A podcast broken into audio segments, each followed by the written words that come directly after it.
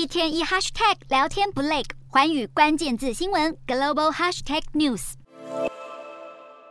美国期中选举持续计票，共和党并没有如选民与投资人预期翻盘大胜，反而持续和民主党进行拉锯战。再加上迪士尼等大企业公布财报，显示业绩表现差劲，导致美股四大指数当地时间九日开低走低，最后全数收跌。其中道琼工业指数一路下挫，暴跌六百四十六点。科技股领军大跌，纳斯达克指数狂泻将近二点五趴，其中苹果下跌三点三二趴，微软下挫一点九一趴，亚马逊下滑四点二七趴，特斯拉暴跌七点一七趴。不过日前宣布裁员一点一万名员工的脸书母公司 Meta 却逆势走高五点一八趴。另外，全球最大加密币交易所币安日前宣布收购第三大同业 FTX 的美国以外事业，但在经过不到一天的评估后，又表示放弃收购，引发加密货币市场剧烈震荡。比特币九日一度跌破一点六万美元，跌到近两年来低位。而市场目前正把注意力转向即将公布的美国十月消费者物价指数 CPI。专家分析，要是数据显示美国通膨过于强劲，联准会将会继续采取激进的应对措施。